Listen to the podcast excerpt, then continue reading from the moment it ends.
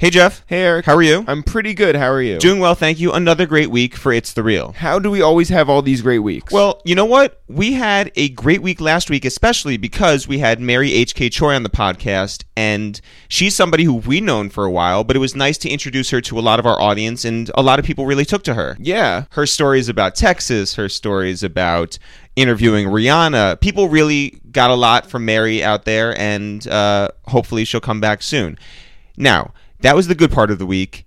You also talked about how it might not have been the perfect week, I had a shitty haircut. which ruined not just one day, but every day since then. Yeah, it's still a shitty haircut. It, it is not fully grown back yet. Your hair might grow fast, but not not today. We went to a listening party for Post Malone at Up and Down. It was just beyond hot in there, so we had to leave at a certain point because Well, it's like if you're gonna have a listening party, like turn on the air, it was honestly like a sauna in there. It was crazy, and, not even like a dope sauna. It's No. just like sauna with clothes on. It was a bad. It was a bad sauna. Nice to see everyone down there. It was a nice gathering, but we had to go because So- it was too fucking hot. So we got out on the street where it was less hot.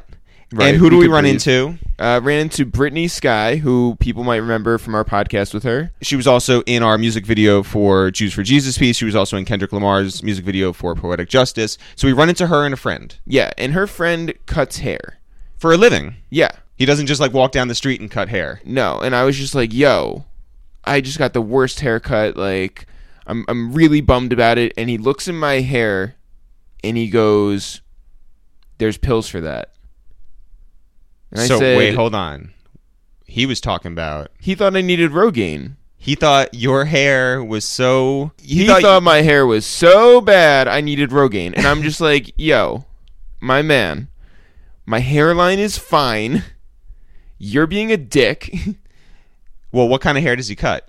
he cuts women's hair. Oh, see, he just he doesn't know. It's not that big of a difference. Like you can look at somebody and be like, "Hey, you want to know what?" Hold on. Were you wearing a hat? No, You were not wearing a hat. no. You braved going out in the world with your shitty haircut. Let the people see what you looked like. Who who who? I might have been wearing a hat. who'd you say you look like? I look like Dimitri going to a club, like in in Rus- in Russia. They they they In cut your hair. They cut your hair. You looked I looked like, like, I was ready to, you know, buy some blue jeans on the corner of a Ukrainian plaza for like a thousand dollars. you looked so so ready to get back into communism. I looked like like a cable network could be filmed in our apartment. Funny thing about that. Funny thing about that. Anyway, so now this guy says you need Rogaine. How you feeling? Like a shithead. Is it too late to go over across the street to this haircut slash place where you can buy gold behind the counter? Right. Well, And- people and- might not understand that because I still don't understand that. You can go into my barber shop and you can buy gold, like necklaces, chains. You can uh, trade gold, rings. You yeah. can trade gold. In addition to getting your haircut, Yeah. it's you know You know, before or after. You it's don't ex- want it's expensive to have a storefront in New York City. so just you know, sell whatever. No, at what point do you go over there and d- can you demand your money back a week since your haircut? No, Why not? they did screw it up, And but like, the customer's always right. oh, well. If they if they say no, I wonder if they abide by that. if they say no, you say da. nice. Today on the podcast, we went to see our friend Mike Posner at his hotel. He had just finished with Seth Meyers. He was in town for that, and we had an amazing conversation. People are going to remember Mike Posner from his mixtapes back in 2009, 2010, A Matter of Time, One Foot Out the Door. Yeah, he had a song called "Cooler Than Me" that people might know. Yeah, with Big Sean. It was a huge hit. His journey is incredible. He was on RCA, he got shelved, he had to find himself again. And now he has a huge song. You might know it. It's called "I Took a Pill in Ibiza." I mean, it's everywhere. You'll hear it in like Duane Reade at like three o'clock in the morning or at three o'clock in the afternoon. Like it's it's everywhere. And it's off his new album called At Night Alone. Yeah, go buy that now. It's available through Island Records. Shout out to them. We also got a visit from our friend Kaz and our friend Ben over from The, The Stashed. Stashed. And they just put out a new physical it's it's more than a magazine because there's no ads in there. I'd Right, say it's, a, lifestyle. It's like a coffee table book. It's it's a heavy, beautifully put together book. They they feature Wiz Khalifa and and Casey Veggies and Lion Babe and Pete Davidson, who you know from SNL. It's a great piece of work, and they came by to talk about it. And let's get into that now. The funny thing is, the way it started is, you know, Stash is ran by translation, and um, literally it started with Stoute texting me at like two in the morning, like the day after Christmas. It's like, yo, I want to put out a dope ass print magazine. And I was like, all right. the day after Christmas, though. The day after Christmas, I'll never forget. I still have the email, and he was like, "Yo, I want to put out a dope ass print piece or whatever." So I was like, "Yeah, let's do it." So like, when Steve gives you like the direct call, there's not really much negotiation. Just like, all right, so I guess we're doing a magazine, you know. So it was almost like he hit you over the head with a champagne bottle. oh, oh, see, see, I'm not going there. I'm not going there. We were there for the stashed. Was it the two year anniversary? Yes. And you guys announced that you were going to be doing this. Yes. Like showed us the cover and everything. Exactly. Mhm. Big party, well attended, a lot of fun.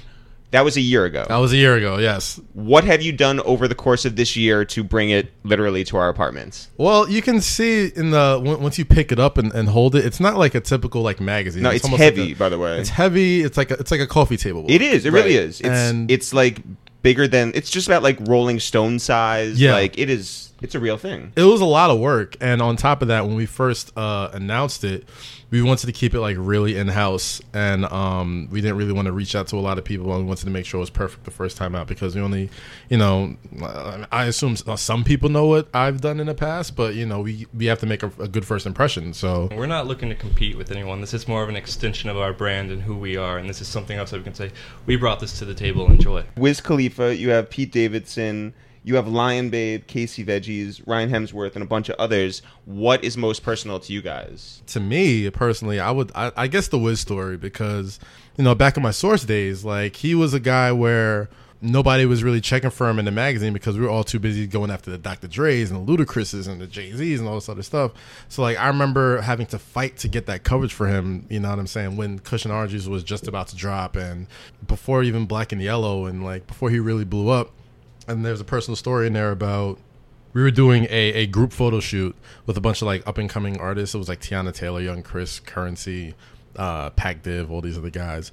And Mickey Factz drops out. You know what I'm saying? At the last minute. You know what I'm saying? Wait, he dropped out. He drops out of the of the photo shoot because Wise decision. well, here's here's the thing. The, the the theme of the photo shoot was like native tongues, right? And you know, back in the day, you know, Mickey Factz was all about you know NERD and like, oh, it doesn't really fit my feng shui type of stuff. Mm. so like, he drops out I like the 23rd hour. So we're just like, God, who are we gonna get to to to replace this guy? And this is the first time my first time meeting was one of the interns comes to me. He's like, Yo, I know this guy, um, you know, Artie Pitt. He met this guy Wiz Khalifa, and you know, we call him up and see if he'll do it, whatever. So we call him.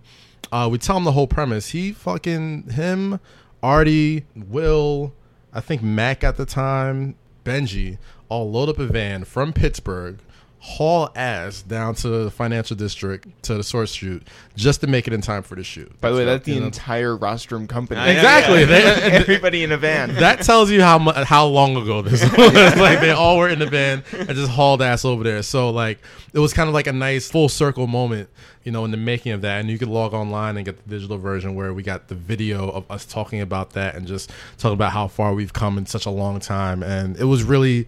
Obviously, launching a print issue is really hard in 2016, but it's even harder convincing somebody of that stature to be like, "Hey, you want to be on the cover of this magazine that nobody's really heard of before? Be the be the first one." And he was the guy who was like, "Yeah, screw it, I'll do it." Like, That's I- dope. Yeah, so we're just really trying to expand ourselves and make you know, just just bring a different a different type of uh, scope to media, especially in this day and age where it's really hard to you know you can, you can get your stuff from anywhere. You get your stuff from Twitter or F- Facebook or Snapchat. or it's so. the real.com. That's right. Or it's the real. so like you know putting this uh this book together for a year is there anything that was you know timely to that moment and then it's just like oh the lead time of a magazine doesn't really uh it's not conducive to that Yeah. Well, I mean, we, we factored that into it when we were making it. We wanted to um we didn't want to make it so much of a hey, Wiz Khalifa has an album out. Let's talk about Wiz Khalifa's album. Right. You know what I'm saying? It was more so like personal stories with people. It's more, you know, getting to know them as artists, getting to know like especially if the Oh, but why bother? but why bother? You know what I'm saying? Like who who cares about these guys? Yeah. But I mean, um, I like to think of my uh, artists as you know just entities that you can just uh, Yeah. throw away after their album comes out. they just kind of live in my iPhone, and Yeah, like when I turn them off, they don't exist anymore. you guys are both online guys, right? Mm-hmm. Like big personas online. A lot of your business is online.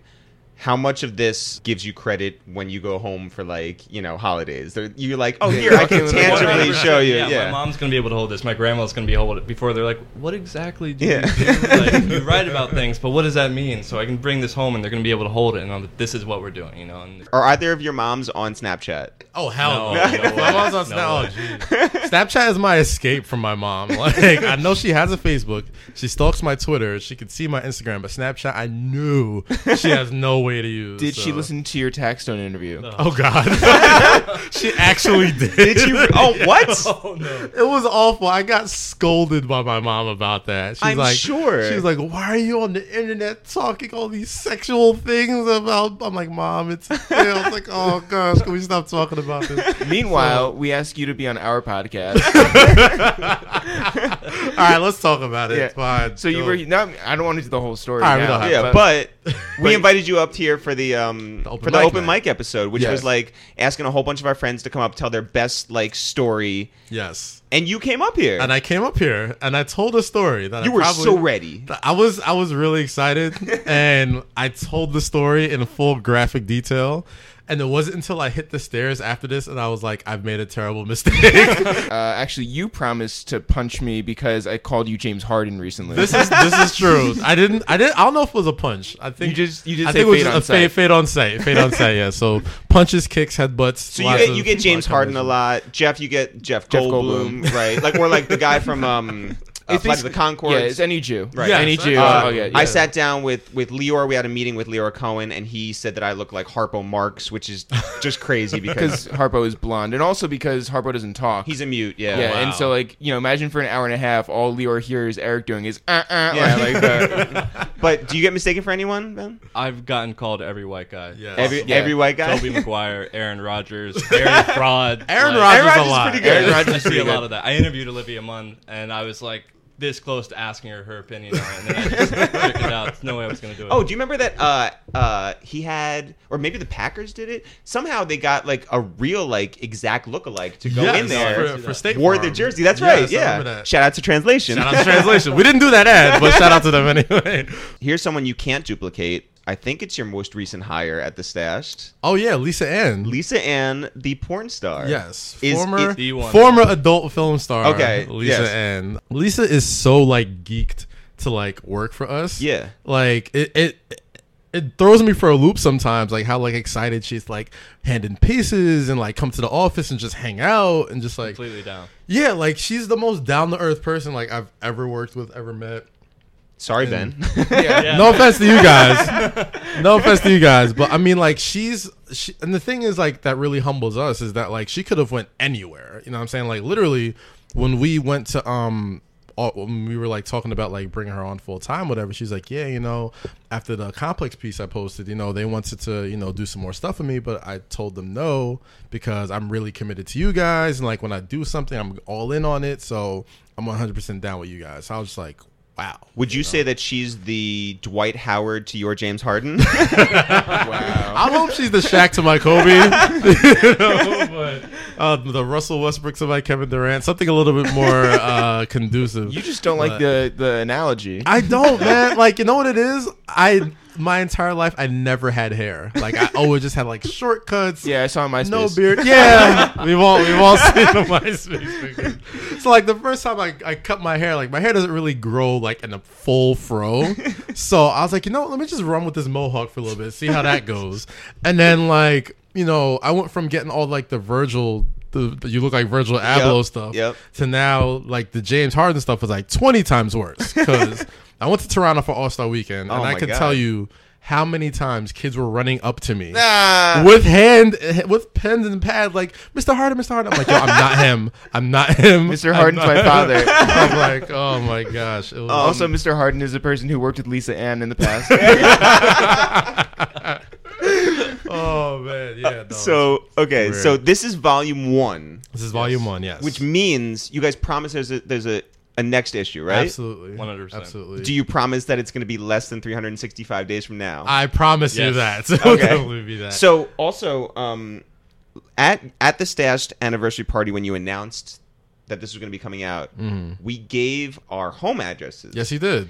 Because we were expecting. Uh, so, are you going to do this to everyone now that you have all those addresses? Well, the thing was, we were supposed to mail these out, right? The whole, the whole plan was we were going to put these together and then, you know, just mail them and it'll be a nice surprise when you guys come open to them, whatever.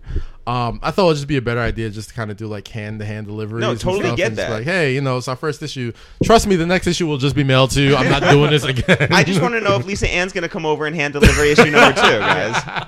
you know what? The, the, she's so down, she probably would. She probably would. would. Yeah. Um, can you tell us what you guys are working on for issue two?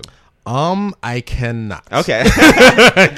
but I can tell you it's going to be, uh, you know, we're not going to um, go any lower in quality. Like the reason why we wanted to put this type of print issue out is so I believe that if you give people quality, people will pay for quality. Totally. So, um, you know, it's the price point's at twenty bucks an issue. Uh, the digital issues uh five on um on the website Which is print.thestash.com. Yeah, man. Like we want to make sure we take our time with it, not a full year, but you know, this is going to be a quarterly, so every season there'll be a new issue out. Dope. And uh, we're going to make sure that people care about print again. nice for coming. Thanks for having us.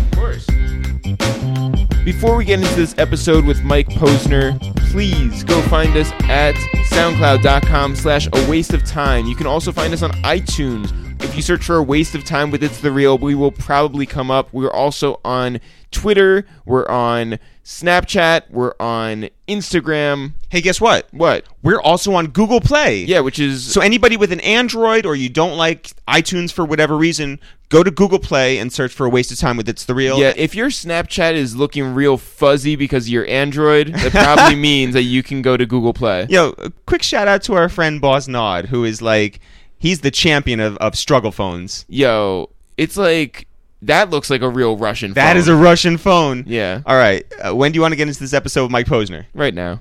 Yo, what up? It's Eric, aka the Crossing Guard, aka Streets is watching. Yo, what up? It's Jeff, aka Six Rings, aka Voicemail Full. Yo, it's Mike Posner. Yeah, and this is a waste of time with It's the Real.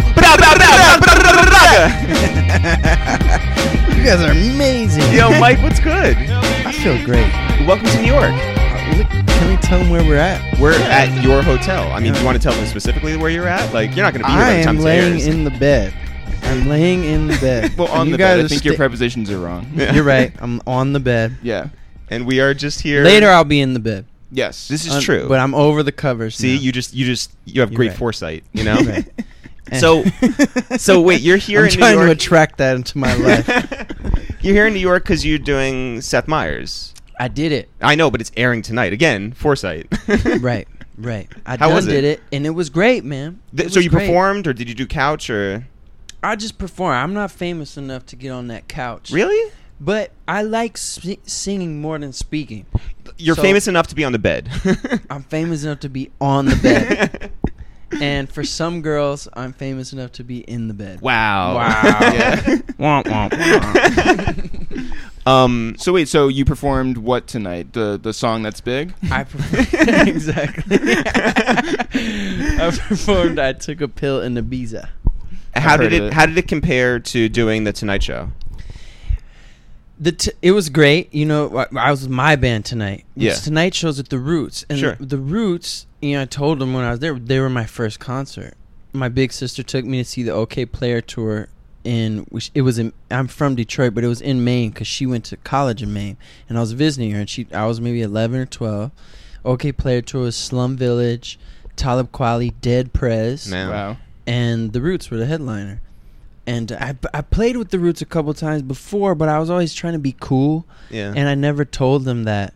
And um, you know, before I got to just tell Ahmir that, and you know, and he told me I really like this song. That's amazing. And so that is just like you know, it's, that's like a dream come true. And I also wa- I really watch Jimmy Fallon. I Yeah, like Jimmy yeah, Fallon. yeah. So playing on that show is like really cool. So what did Tuba Gooding Jr. have to say about? it? I don't think I talked to him.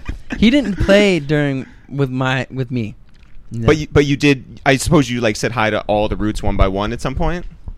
no, Really? just the ones that played with me. Okay. and then I didn't see all of them. But you want to know what? don't Next think- time you tell them all. you know, how much and you appreciate Rozelle them. wasn't there. well, I Right. mean, look. you gave up on the roots. In me trying to sound cool The because real- I know the stuff real about roots- hip hop. Yeah, the, the on real your roots ended in podcast. like you know 1999 for you. yeah. so wait, what's it like backstage? By the way, when you're in the green room, are you are you actually watching the rest of the show? I don't because I sort of get like it makes me n- nervous kind of to watch the thing. So I I'm notorious amongst my friends for being a bit of a hermit. I don't go out a lot is in real life. in real life, Yeah. and so I use when I do fun stuff like this. I I invite all my friends. So I had a guy there from high school I hadn't seen ten years, kids from that I went to college with, and people from my record label. So it's a big party for me. I roll deep to the, to these things. I did Ellen too a couple weeks ago, and it was like it was me, Ice Cube, and John Cena. Whoa. And uh, it's I didn't see it, but my friends were like, "Yeah, John Cena was just in his room, like the door was open, he was alone." it was like we literally had like thirty people you know, backstage. We, you know, we're so we're jamming. I'm playing guitar with my with my band, and sometimes we write new songs backstage. That's dope. What I don't do is just sit around and think about like playing Seth Meyers. I just, I You just just have do fun. it. That's Oh, what yeah, John Cena fun. does. John Cena just sits there quietly, imagining what it's like to play for Seth Meyers. you know? Yo, can we let's take it back to the very beginning. So you're you're born and bred at, just outside of Detroit or in Detroit? Born in Detroit, bred.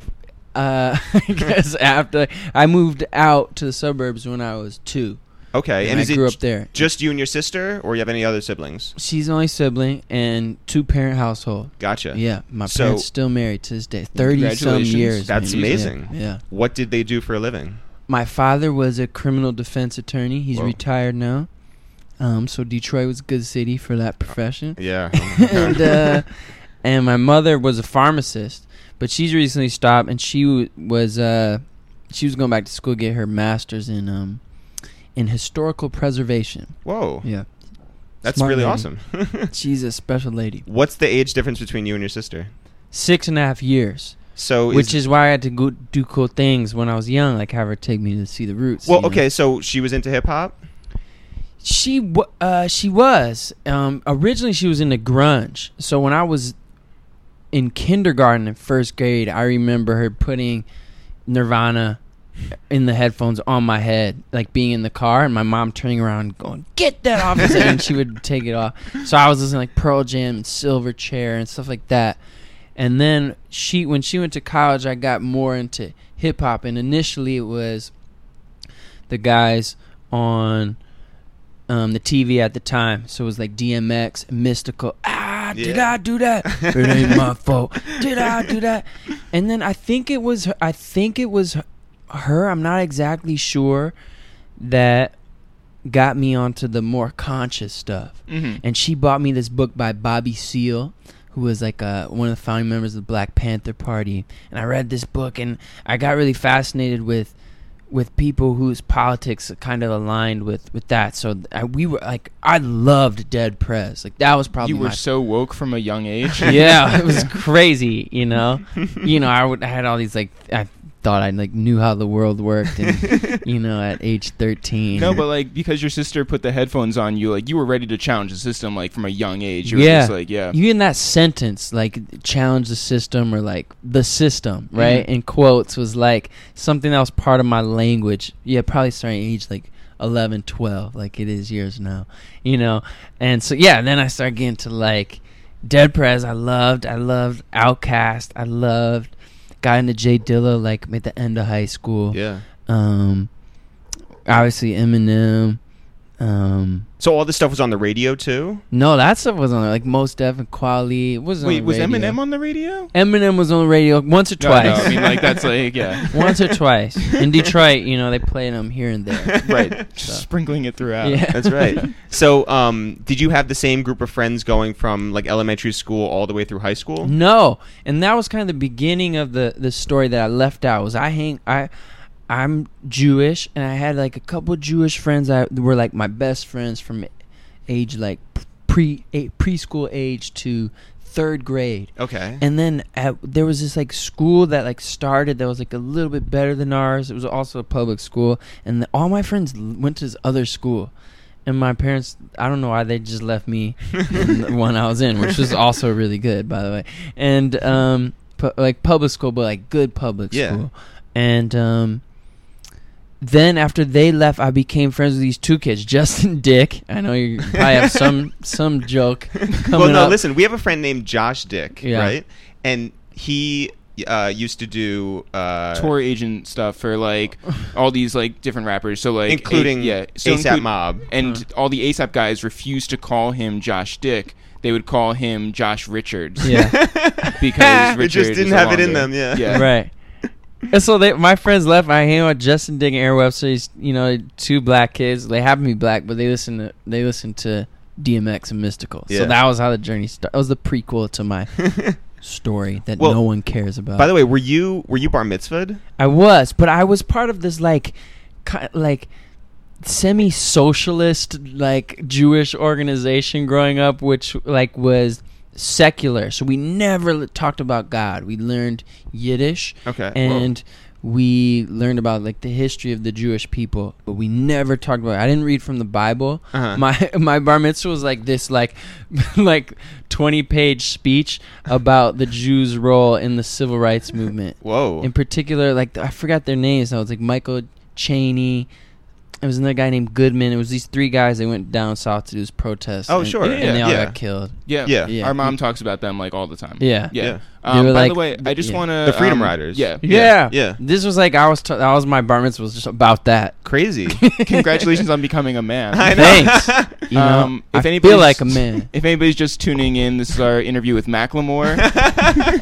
wait, wait. So, did you have did you have a party after your bar mitzvah? Yeah, immediately. And what was that's what I did too. Did you have yours right after? the really Yeah. rich kids split them up. Oh yeah, but n- not us. No. Yeah. so wait, what was your theme? I didn't really have a theme. It was just show I know up it's and, embarrassing. and dance. It was just like uh, okay, No, I did my thing, is- and I just went into the next room, and like we had a DJ. No, that's stuff. tight. Like embarrassing is like my theme was newspapers. like, Newspapers. yeah, all yeah. like relatives from like Florida, like cousins sat at like the Palm Beach, you know, Gazette or something like that, or the Yeah. Miami New, you know. well, you were also That's bar mitzvah terrible. That's an awful theme. Listen, and my brothers had Magazines. magazines, yeah, yeah, yeah. Magazines. Yeah. well, listen. W- again, we didn't have foresight. We weren't like in 2016. None of this stuff will even exist no, anymore. Prince is Right. the future. Print is the future. Oh, yeah. Oh, oh, so you're you're in middle school. You love hip hop. What uh, were you in band? I was in band. Yeah, I played drums. That was my first instrument. Nice. Um, Did your started- parents like give you a fight about that? Were they like, "Ah, it'd be nicer if They- you played clarinet"? They wanted me to play piano, and I always, I never wanted to do it. I thought it was girly, and I regret it now because I started taking piano as an adult. And By the then way, I got agree really with into them. Piano's like super girly. yeah.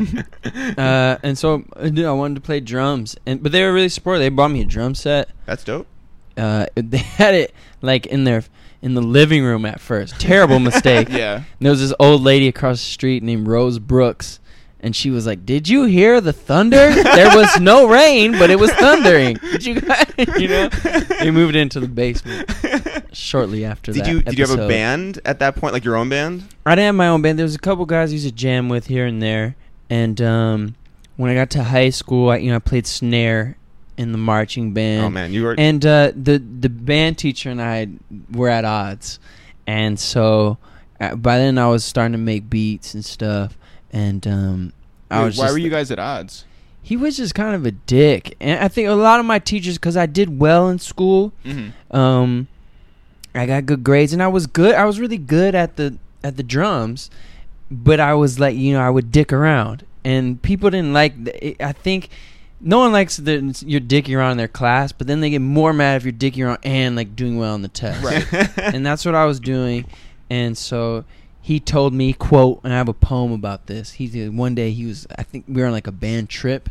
I think he was, uh, you know, had a couple drinks in. And he, go, he looks at me and goes, "You really think you're something, huh? You ain't shit."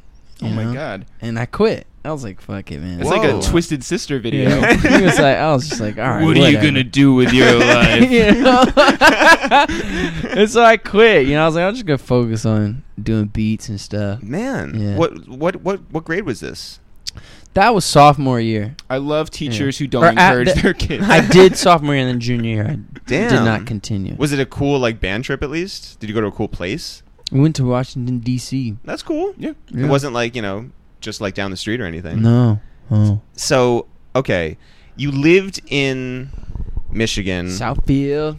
There's lots of colleges out there, including like you know you want like you you did really well in, in high school, Mm. and obviously like Duke is like a legendary you know very very esteemed school. Why didn't you go to University of Michigan? I got. I applied. or were to you an MSU guy? No, I wasn't. It was MSU's probably the the school with, that it contains the most fun in its experience. Yeah, I've been to a lot of schools, you know, because because my career started when I was in in college. Uh, but MSU's fun. I didn't apply there. I applied to Michigan. I got in, and um, I'm not proud to say this, but part of me just wanted to like beat everyone you know and and most of the kids from my high school went to U of M, Michigan or Oakland or OCC and um I wanted to beat them. Well, if you wanted to beat them, shouldn't th- you have gone to Ohio State? Oh my god. the, the Ohio State yeah, beat them in football. I don't know how to beat them in, you know, as I got love for Ohio State. You know, they they support me. That's the weird thing is like because I play all these schools like UNC. You know, I played while I was still a Duke student, and the show sold out, which blew my mind. I thought they would boycott me. Sure. and uh, so you know, kids are like, "Ah, I'm a you know, fuck Duke. I'm like, listen, I love UNC. You know, I love UNC. I love State, and I'm not proud of that rationale. It's not a good reason to do something to beat someone else. You know, um, you should really be like following your gut and your heart. And I think you know these sort of inner guidances are are a better you know way to sift through this crazy thing called life. Um, but that I wasn't at that spot yet at 18 you know i wanted to be and i had someone really special in my life to help me finance that very egotistical drive you know because going to duke is not a, a cheap endeavor um so that person didn't want to be named Okay. but uh they just you Shout know out to them. shout out to them huge Shout out to shout Rosa out to across them. the street.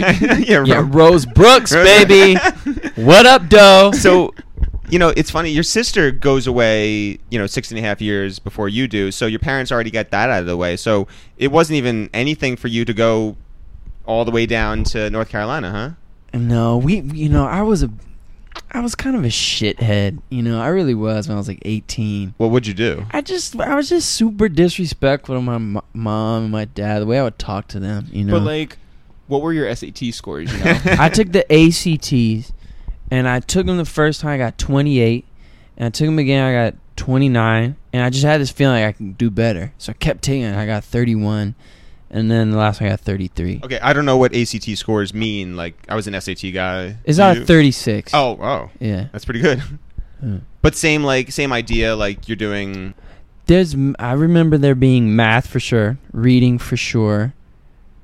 Um, I think it's all multiple choice. if you have any controversial views on the ACT and SAT, please leave a comment. Yeah. Shout outs to uh, the ACTs. so you so you took them and and you were just like oh and you got into duke and did you get into anywhere else that you really seriously considered Um, Duke was my first choice. Um, so I also applied to Northwestern. I also applied to Emory, and I pl- applied to University of North Carolina. And when I got into Duke, I knew I was going there. So I had heard back from Michigan already.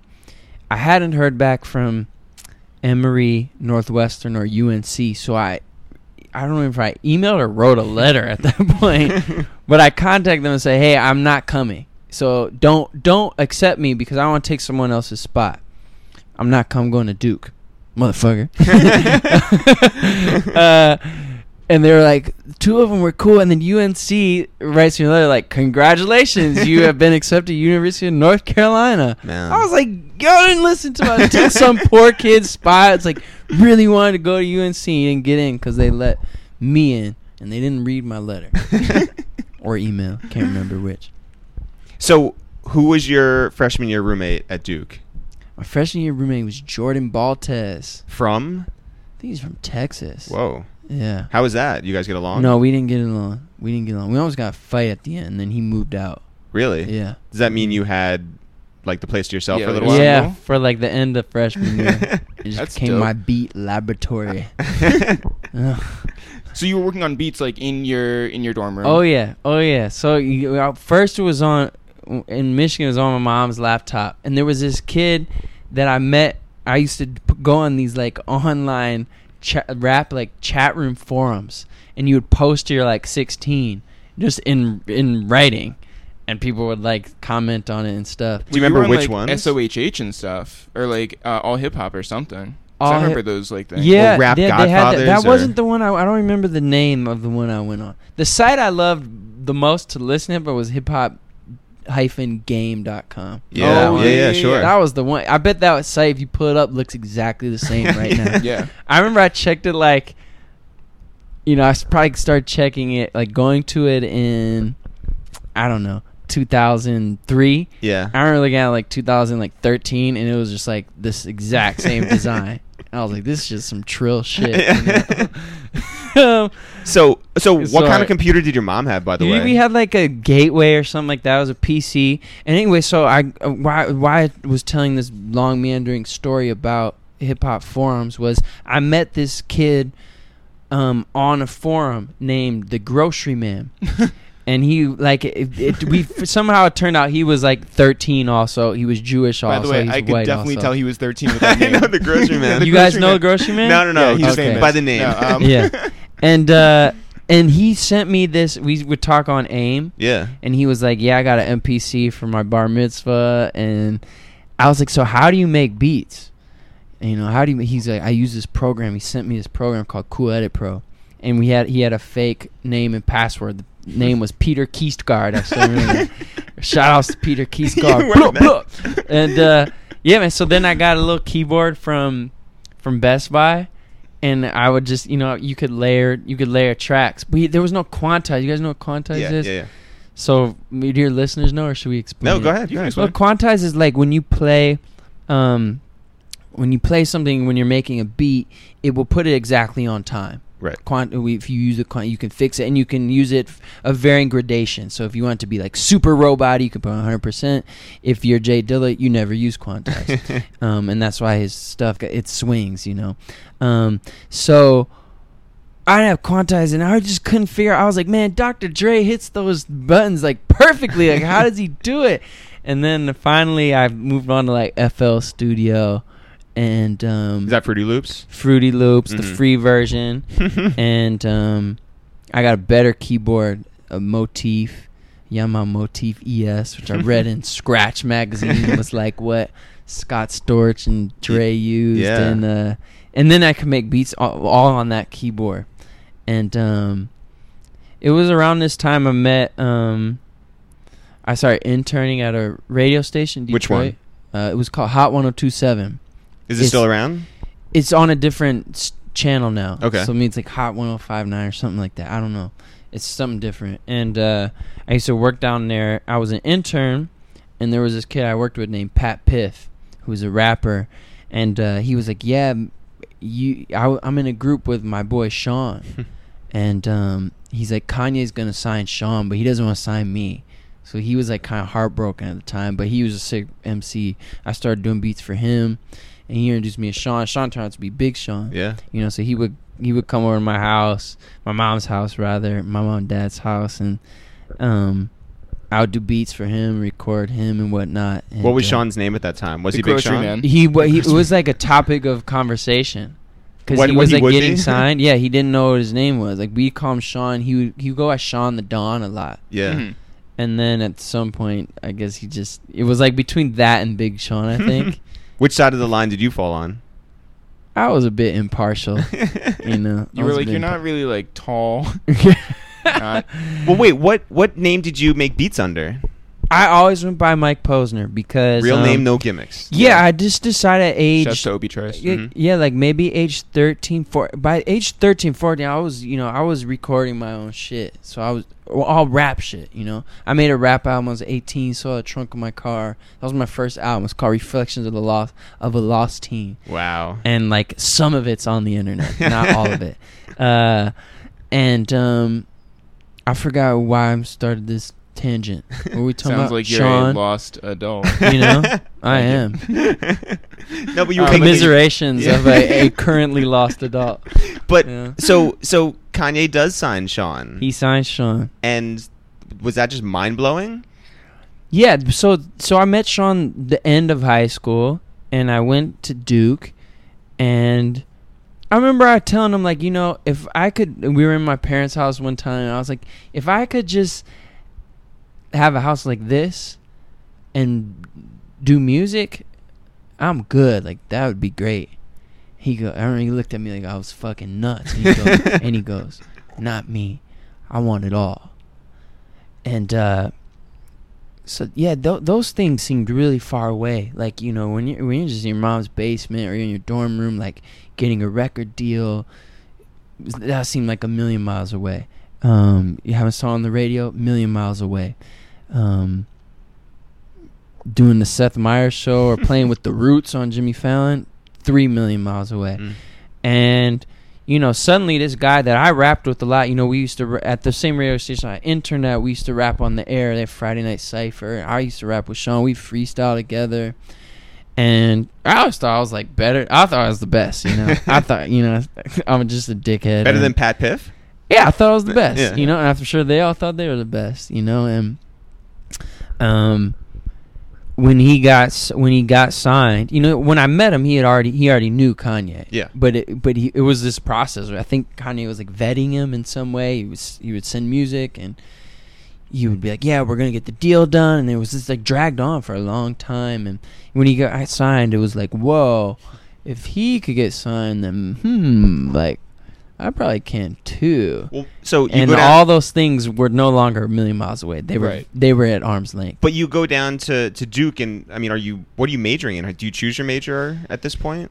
Uh, I choose my major like junior year. I think things were starting to get a little more serious with my music. Like by then, I had started my band, Mike Posner and the Brain Trust, Mhm. and the Brain Trust, excuse me. And um, uh, when it came time to choose my major, honestly, I was looking for something that just was easy, so I could could could focus on music. What's easy at Duke? Uh, psychology. so I did Soch. Oh, so yeah. I was close. Yeah, yeah. but Yeah. psych is like yeah those are considered the easy one i mean like i i took calc freshman year and it was the hardest class i ever took you know i was so used to being the smartest kid in my whole high school and i remember i like i got an a on the first calc test and the second one i got an f you know, I ne- I'd never gotten a C before. I, I had one B plus from my dick band teacher, and the rest of my report cards were A's, A minuses. Yo, he was the rest of right. it, you know, and uh, so I got an F. I was like, whoa! It was the first time in my life where just my best just wasn't even close to good enough because I really studied for it, and then I got a D, and on the next one, and by this time. Um, Sean was working with our friends Right Tracks. They were a produ- production duo, and they would do beats for Sean. And you know, I got called like, "Hey, Right Tracks is getting signed by Kanye too." And I'm at Duke, and I'm like, I just was so fucking jealous, and I felt like I was in I was in the wrong spot. Like I should be in Detroit Hmm. doing the beats for Sean, not here failing fucking calc tests. Like what? Who cares about this shit? With your terrible roommate. yeah, Yeah. and so I was really heartbroken at- at the time. I felt like that should have been me, but I just kept doing music, you know, and um, eventually, I don't know what when why I started doing this, but I was just like, it'd be cool if I like sang my raps, like saying like saying how me as a rap fan would want to hear a rapper sing, you know. So when it's like we say Like even my song "Cooler Than Me," which ended up being a big song. Mhm. Like it's kind of got a, a a a rhyme scheme that a rapper would use. So you got designer shades to hide your face. Like that's the shit I wanted to hear as a hip hop fan. I never really heard anyone sing it, like put melody to it. Um, in that way. I mean, obviously you got like kind of the rap singer. There wasn't the first one to like flow and and sing, but yeah, that was like I don't know why I started doing that. But I just started, you know, after doing music since like I started writing raps when I was eight, you know, so at that time I was like maybe 20, 21. So you know, I'm 12, 13 years in, and I stumbled on something that was was uh my sound. Did you have And confidence had- in your sound? When I started doing it, Yeah. yeah, I had like uh I did, man. I'd always thought it was weird. This weird thing. I always thought like our band was gonna be big, and the other two guys in the band quit. Um, What was the What was the setup, by the way? You it was two other me. guys. Yeah, it was me, and I was like the MC slash producer, and I would sing some of the time. And then there was a, a guy named Eric Hölljes who's in a, ba- a wonderful band named Delta Rae now Oh, and uh, he's just ama- you know amazingly talented and he was like the real singer and played like keys and guitar and then we had a guitarist named jeff o so all your drums are programmed. All drums were programmed and so like i, I it, at the time jack johnson was really big. And i had this like scheme of, of doing like us being like the hip hop Jack Johnson group, hmm. and I was gonna do like Dilla style drums, not no 808s, like Dilla kits and over like acoustic guitars with hooks and and verses, Hmm. and um, But you wore shoes, and that's the big difference. That's right between you and Jack Johnson. Yeah. yeah. yeah, I was wearing like hyper flights at the time and like Nike tuned airs, you know, uh, with matching polo shirts. Um, so bad, and uh, it's a different time, Mike. Yeah. you know, and uh, and then we, you know, I was telling Jeff earlier, my friend Jeff, who's here with us, is like, uh, we we we uh, we went to record Cooler Me, and we had like the song written, and, and Jeff, our guitar, our, a different Jeff, our guitars were playing acoustic, so we're doing this, and then I said, record some electric just for fun, and then when I took the files back to make the beat, it was just like the electric was was just sounded doper, Yeah. so I had to abandon my little like marketing scheme because the music was just different. It just came out a different way. Um, and I always say that to musicians that are starting, like, how what do I do? It's like you just got to make music and you have to stumble on it. And then you know, eventually I outgrew that sound, Hmm. and it was scary because. You know, like I, all those songs back then were about girls at school, or they were about smoking pot or partying. You know, and as I got older, I stopped doing all those things. Um, I still do girls of every once in a while if I'm lucky, but the like the prowl, you know, it's like the misogynist like hunting of women. Is I'm not so into that Yeah. anymore. Um, and I don't smoke pot anymore. I don't Mhm. drink anymore. So it's like for a while I was very scared. Like, oh, I have to find my sound again, you know. And I, and I think I did um, with this new album yeah. where I kind of like it was very influenced by country music, you know. Totally. Um, and I'm at some point like this is gonna stop being cool to me, and I'll be naked out of my shell, and and uh, an- another um, what we say currently uh, lost adult. Yeah. you know? No, but I think that uh, you being naked that was actually your video. yeah, You're yeah. Be as you are life. video. I'm Yeah. naked.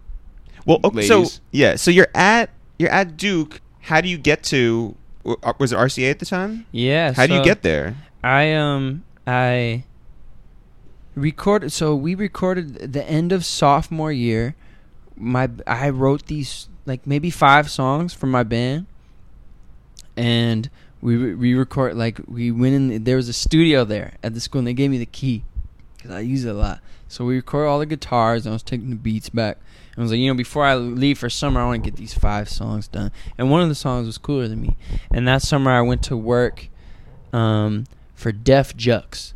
Um, so you guys nod your head. I don't know if all your listeners know. Def Jux is El-P's label, who's half of uh, Run the Jewels. Run the now. Jewels. Yes. Um, and so he was my boss. I was an intern, and I used to do things like. Um, at first, they had an office, and I would do things like you know normal interns like change the copier ink and you know, get people coffee and work on the website, etc. And then they had a falling out with like the people they shared the office with, and the office for the rest of my tenure uh, that summer was moved to El-P's house, and so I would do it like my job description changed from like changing the ink toner to like Changing, changing Yeah. El-P's cat litter, cat's cat litter, and like he had this defunct hot tub that I sawed into little pieces and put into garbage bags and took out. But he was like he was a tough boss, but um, on the last day I left my demo. I didn't because I didn't want to be like you know I'm working here to get signed or whatever. I'm you know I, I was like cold, at the time I was cold calling the labels, and I'll go and try to sell beats. And I had cooler than me just in my pocket, but I wasn't really trying to do. it. I was trying to sell beats, and I never sold any. I had means with like G Unit and like Atlantic and whatnot. I would just say, "Hey, I'm Big Sean, one of Big Sean's producers," and they Hmm. would let me come in, um, and play beats. And the last day, I left my demo with with um Def Jux, and they hit like one of the people hit me back and was like, "El-P thinks you're gonna be huge." That's You know, so amazing. I was like, "That's really dope." He didn't even tell me himself, but he just told me. And then like he at some point he hit me back and was like, "Your stuff's really fucking good, man." That's awesome. Do you still have a relationship with him? I haven't talked to him in years, but. I gotta I gotta respect him, man. If you you need somebody, I mean, nobody's been feeding his cat this entire time. you know exactly. Didn't they do like a cat Yeah. album? Meow the jewel. Uh, Yeah. Meow the Meow the Jewels. jewels. Yeah. Yeah. Dude, it's amazing. With uh, Just Blaze did some stuff on that. Yeah. did he? Yeah. Woo. So, so okay. So they say your stuff's cool. Uh, At what point do you get management? l- almost a year later. So you're just Um, doing all this on your own. Well, yeah, I was just you know I believed in the stuff, and Of I had the kind of this like this ethos that I've abandoned a little bit, where it was just take every opportunity. You don't know what it's going to be. So the end of that summer, I moved back to Michigan. Um, I didn't move. I just like my internship ended. I went home for like a week or two, and then I was gonna go back to Duke f- to for junior year, and um, I'm I'm on like in northern Michigan with my family, and uh, Sean calls and he's like, "Hey, I got tickets to Glow in the Dark in New York. Come with me to MSG. Hmm. Jay Z's coming. I could probably introduce you to Kanye again and Jay Z, because by this time he'd heard. I th- I'm not sure if he was on Cooler Than Me yet. I think he'd heard Cooler Than Me, and he loved it. And um, I was like, "Man, that's amazing!" But I'm in Michigan and the show was like the next night and i sort of like you know i sort of like stayed on the phone and was like silent for a minute. And i was like i should just book a flight huh? And he was like yeah you should. And i looked at i think it was like a thousand dollars which was like a lot of money to me at the time. But i was like fuck it man i gotta do it you know? I gotta do it. So i i um i booked a flight and i went i flew back to um, New York. I still had my apartment in New York, but nothing was in it. Um, and so he was like, "Go to Will Call Don, Don C. You're on you're on Don C's list." So I I go to Will Call. Went with my friend George. We're like, "Yeah, we got some tickets on Don C." They're like, "No, there's nothing here for you." So I call Sean. I'm like, "Dude, they said there's no tickets here." He's like, "All right, just meet me at the studio." I'm like, "Well, that's better." and so that worked out well. So we go to the studio, and he's like, just he comes out and meets me. He's like, you and George just wait here in the lounge. And lou- like most studios, especially the bigger rooms, they always have like a chill room for like I guess managers and people who don't mu- do music to like be in while the artist. And what uh, studio is this? I can't remember the name. It was on the uh, west side hmm of New York. I remember it. What are those avenues over there? Yeah. Like they're high numbers, right? Oh, like oh, so it's eight uptown. nine. Was it like Jungle City or something? I don't know. Yeah, or- it sounds kind of familiar. or no, like- it wasn't Jungle. Or like City. any like you're talking about like Amsterdam or Columbus or any no, other it was West it doesn't go like eleventh, tenth, Yeah. like, or Yeah. tenth, eleventh, twelfth. Yeah. Yep, So yeah. it's on and the you're west by side. the water at that Yeah. point. Yeah. yeah, it was by the water. Okay. Uh, I don't Whatever. It's remember. out of business now because there's no more studios in Manhattan. right. And uh, so I'm chilling in the room, and I hear right, the other the other room is 808s and Heartbreak is being made. Um, while Kanye's on the tour, which I think a lot of people don't realize, like you're on a world fucking tour, there's a lot of work, busy. He made that album on the road, which is nuts. Yeah. you know. Uh, so like I hear like, and then like you know, I think Malik Yusef is in the room. He plays a song, and then I hear the song "Who Knows," Mm. which is a song I did for Sean, where I produced and I and I did the hook on. And I'm just like, okay, Kanye West is listening to my song right now. There's probably you know there's there's probably three or four people in the world that can just change my life right now. One's Pharrell at the time, one's Dr. Dre, one's Jay Z, and one's Kanye West. If he likes this, my whole life could change. Like like Sean's already has. So and I met Kanye before in Detroit at the Dark. He's always a nice guy to me.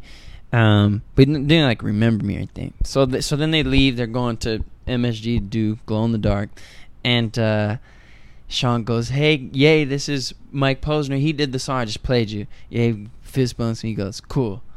And I go, it's kind of another awkward silence, and I go, "So did you like it?" Which I'm proud of myself for doing. Yeah. You know? So did you like it? And he looks at me. He goes, "Not really, man." He goes, "Nah." He goes, he goes, maybe I could be for Lupe's album, but not for Big Sean's. It's not right for his. And my heart kind of dropped. I think maybe he read that on my face. And he goes, he rattles off this fucking nuts analogy that, like, I guess makes Kanye Kanye. He goes, he goes, sorry, man, you bumped it, or Sh- Sean bumped it, you said it, had to spike it. And I'm like, well, that that's amazing, you know. and, and we all get in this elevator, and it's like real. And I remember in that elevator ride down, all I wanted to do is go make more music. I didn't want to quit. I didn't, and I didn't have to psych myself up to not Yeah. want to quit. I just didn't. I just wanted to go make more. I knew there was more in me. So Kanye did change your life. Yeah, I suppose he did, you know. And so um, we, we end up going to that concert. Jay Z comes out and they go, Blueprint 3 coming soon. And they walk off stage. It was nuts night, you know. They announced Blueprint 3. And uh, then Sean, he ended up sleeping on like the couch, like at my empty apartment. I think I slept on the floor that night. And uh, and and so so you know I had this song cooler than me and Sean. He's by this time he's hanging out with Pharrell and he's starting his first album and Tim I think like the Dream and Kanye and and he hear I think after that he hears cooler than me and he goes this is like a hit song. And I, I was like, what, what does that mean? You know, I'm not signed or anything. So I'm just like, hey, man, I'm just trying to do shit with you. Like, as much shit I could, like, beats I can get on Sean or, like, so I can do a Sean. Like, people just listen to me. He goes, this is like a hit song. I'm like, all right, whatever. Like, so you want to get on it? He's like, yeah. so he came to my mom's house this summer, and we did that. We did a verse to Cooler Than Me together. We lot- when me and Sean work, a lot of times he'll help write my hooks, and I write help write his verses, and um, so we did that, and I put Cooler Than Me, you know. And then I was playing more people my beats, and I would sometimes play people cooler than me. Everyone liked that better than my beats. And so I ended up putting it out. I put it on, which is very serendipitous, on okayplayer.com. was the first, who's all- was for those who have been listening uh, and forgot because they're high on marijuana um, and stuffing their faces with Doritos. Do you remember your Do you remember your name, like your account name? On okayplayer.com? Yeah. No. But this was on the okayplayer.com blog. yeah. Yeah. So they they posted um they posted cooler than me. They were the first ones, and then um and then uh, two dope boys posted it, and um and, it, and it, everyone liked it and stuff, and kind of like circulated the internet, and that's when that the end of that summer I also met um Scooter Braun, Mm-hmm. Mm-hmm. who managed um Asher, Asher Roth, Roth at right. the time. I actually hired him at the time, but he but then he ended up being like really busy, and we're still friends. I would say this in his like if he was here, like he stopped like picking up the phone, and so I was like, dude, I, like I guess you can't be my manager because like 'Cause, we don't like, ever You're not managing me. yeah, we don't talk. Like, and he was like, "It's all good. Like, I'm just really busy with Asher." And he, uh, by the way, I have this kid named Justin Bieber who, who's cool. You know, Ma- like I knew who Justin Bieber was. And you're like not cooler than me. oh, Yeah. Hello. you know? That's why they pay you the big bucks. And so, and so uh, I met Scooter and Ash. Ash actually did a verse to Cooler Than Me Really? that like we never finished. And so we put Cooler Than Me out. Da, da, da. I was like, it's so good. And then by then I met Dan Weissman, who Mhm. you guys know, hmm and he ended up becoming, I guess, my first manager, like for real. Um, and he told me before I hired him, he said you should do a mixtape, and that wasn't. I didn't really think of that, and so I did it, and I made this mixtape. And Sean gave me three verses, hmm and I put it out March first, two thousand nine, and people just fucking liked that shit. It was all over the rap blogs. Thanks, it was It moving. was big and, in my apartment. and it, yeah, it was apartment, it was great. No, really, It was great. And uh, We saw some of your first shows. We saw SOBs. We saw you Man. at somewhere else too. that's love, man. I No, but- suck. but- Webster Hall or something. I don't remember Or Irving. Irving Plaza. Yeah. Mm. yeah, yeah. But man, you so you changed, you know, your whole like vibe up, and and people were really feeling it. Yeah, I've done that a couple times. Yeah. at least in my own mind. I don't know how much that reads, but you know, it, that was tough for me. And I think you know, these are first world problems. But you know, when you finish college, I think a lot of people have a little bit of an identity crisis. Like, okay, what am I supposed to be doing with my life? And it's hard to figure that answer out. Um, I kind of knew what I should be doing, but I still felt all those same growing pains, and they were compounded by the fact that I was like popular, and I wasn't very po- You know, I always had friends growing up, but I wasn't like one of the popular kids ever. And all of a sudden, like everyone just wanted to be friends with me, and I know that sounds great on the surface, but there's a threshold where it becomes a bit overwhelming, and um, you know, this Sean and I were became pretty close at this time because there was no one else I knew that was really dealing with that, and uh, I wasn't so good at dealing with it. Um, and I think you know part of our job as humans, I don't know, as the way I look at my life is to like learn and evolve and become better. And um, the first time I really like changed my sound was I did two mixtapes and then I did my first album. And when I started doing my first album, I wasn't listening to a lot of hip hop at the time. I was just listening to like different stuff, like more. I was actually listening to e- like EDM. Like, It was before EDM was like really popping, like, Right. and I was I was like what I was into, and so my album sounded like that. Um, and there's a couple like more hip hop jams, like we got some Boyz II Men on there. Mhm. Was Bow Chicka Wow Wow on the album or Yeah, the mixtape? yeah, it was on the And that was album. with Lil Wayne yeah, or the Lil was- Wayne verse came after the album, Right. Because he was in jail. Mm. But uh, um, and- but that was the first time I really switched my sound from my mixtape to an album, and a lot of people just fucking hated it.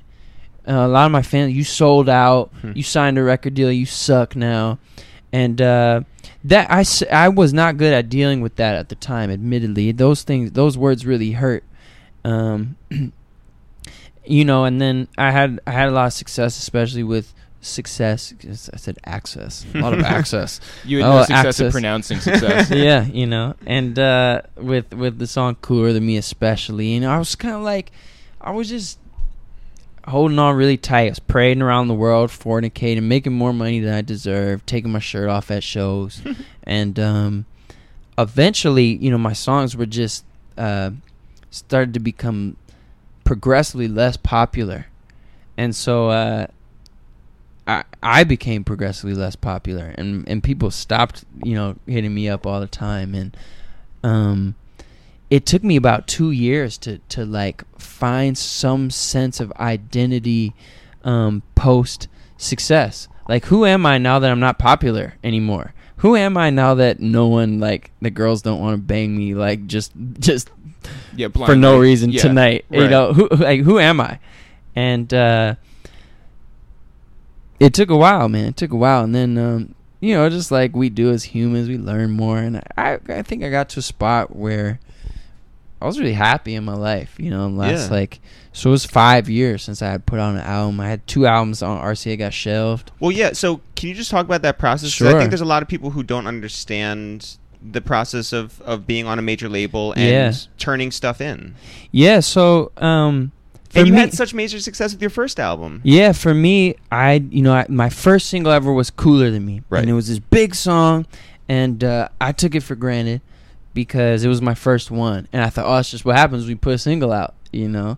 Um, so my next song was "Please Don't Go," and it was a hit. It sold, you know, it went platinum a couple of times in the U.S., but it sold less than "Cooler Than Me." So it's like, in I feel like in the record labels, mine it's a failure. Right. And third is Bow Chicka, and it sold also hit sold one million, and um, but less than Please Don't Go, and it, the trend continued. And then I put out a song called I think Looks Like Sex was next. I put out a mixtape called The Layover, Mm-hmm.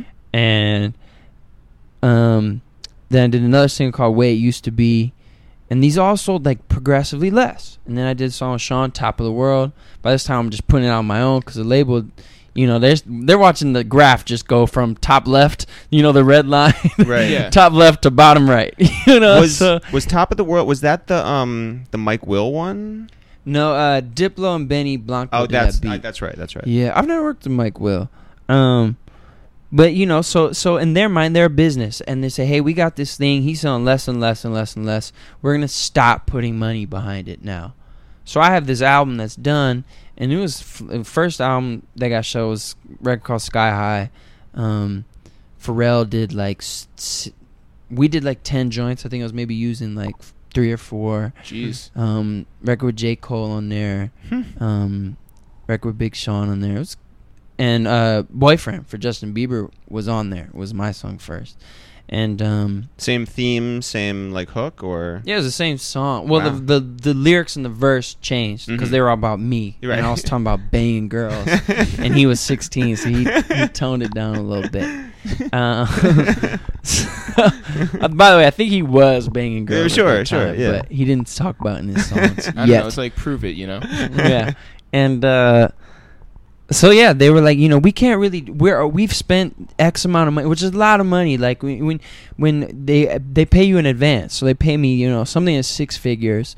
Um, which is just it just goes in my pocket and then they pay all like all the when I'm doing sessions for the studios and the flights you know so they've invested all this money and I'm not uh, I'm not returning any of it or my songs aren't returning any of it. So we're you know we're not going to spend more money to promote and put out this album. Me also we'd have to pay all these producers you know so Pharrell's For- not cheap. yeah Pharrell and at the time he was much cheaper. At the time he was ice cold and that's why I got to do 10 songs with him you know? Um, but he wow is he a talented guy. Yeah. um, Was that down in Miami? yeah. Wow. yeah. We like we really worked like we had a 10 day block which is insane when you That think about is. it you know a 10 day block What was it like first meeting him? when I, f- I first met my oh, well, the, the second show I ever did, the first show I did not at Duke was opening for him, hmm. and so I met him there, and he took a picture with my mixtape, and it was like, the, and then someone stole the camera it was on. It was like heartbreaking. so I met him there, and then I opened up for him again in Dubai, later, and uh, he was I'm always sure it was exactly the same. yeah, pretty much. You know, but this time I had like my my first record out, and he was cool. And then I was working with Polo Don at Yep. Record Plant in In LA? In LA, and I walked down the hall and I saw Pharrell. I said, "P, how are you, man?" I, I was like, "I really want to show you some of the stuff I'm working on," you know. And he was like, "Cool." So I went and play him this song called "Get Down." Um, that I still haven't put out. Justin Bieber cut it, but I wanted to keep it. Um, we might do it. Might be like a duet type thing. Whoa. Um, but I, it's not even on this album either. It's just like you know one Yeah. of the many songs on my laptop. Too many songs on my laptop, and uh, so I played. He loved it, and he, so we we booked some sessions. Like I said, like he wasn't popular at the time. You know, uh, he was working with it was he was working with a lot of people. Like he was he was like really um it was really cool, man, getting to spend that much time with them. And then like it's kind of like the George Clooney thing, where it's like you can wear like the coolest outfit in your closet, and he's gonna wear a white T-shirt and jeans, and you're gonna look way less dope than him in whatever pictures you take that day, you know. and so there's like a little bit of that, and I do, th- and some of the stuff that we did came out sounding a little Justin Timberlakey, hmm and some of it was just fucking dope. You know, some was dope. So did you guys collaborate on the beats as well? No, mostly he did the beats in Mhm. that session. In that session.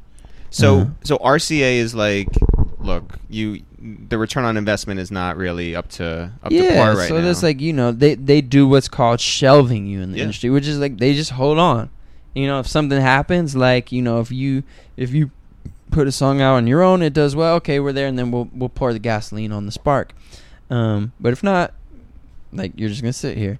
And uh, so then by that time, like I was, you know, I just love mu- doing music, so I I I done like another album after that. Another album was called Pages. Another dope album. Um, who's on that? There was the there was poems on this album, and it was like the pages of my notebook. And I'm working on getting the rights to these back, so hopefully you'll see the light. yeah, I was about to say like because you had said like there's a song that you and Justin were now working on. I was like, doesn't RCA own that? So Yeah, technically, yeah. So I have to broker these deals with them, and basically what I have to do is contact all these producers and musicians that help me make the music, and tell them, hey, I had to pay you out of pocket. Are you okay taking less than you normally do? In um, in an effort to put this stuff out. Otherwise, it just stays on the laptop forever.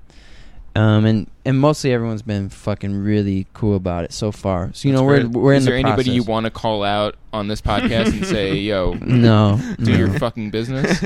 No, everyone's been so cool. Like Diplo is like basically, you know, like basically got like a tra- like I did a song for him. He's like, let me get a track for fucking free, you know, which is a I don't know if I should even say that, but it's just really cool of them. You know, everyone's been really cool. Was there ever a point where did did RCA own the name Mike Posner at that point? No, they don't own the name.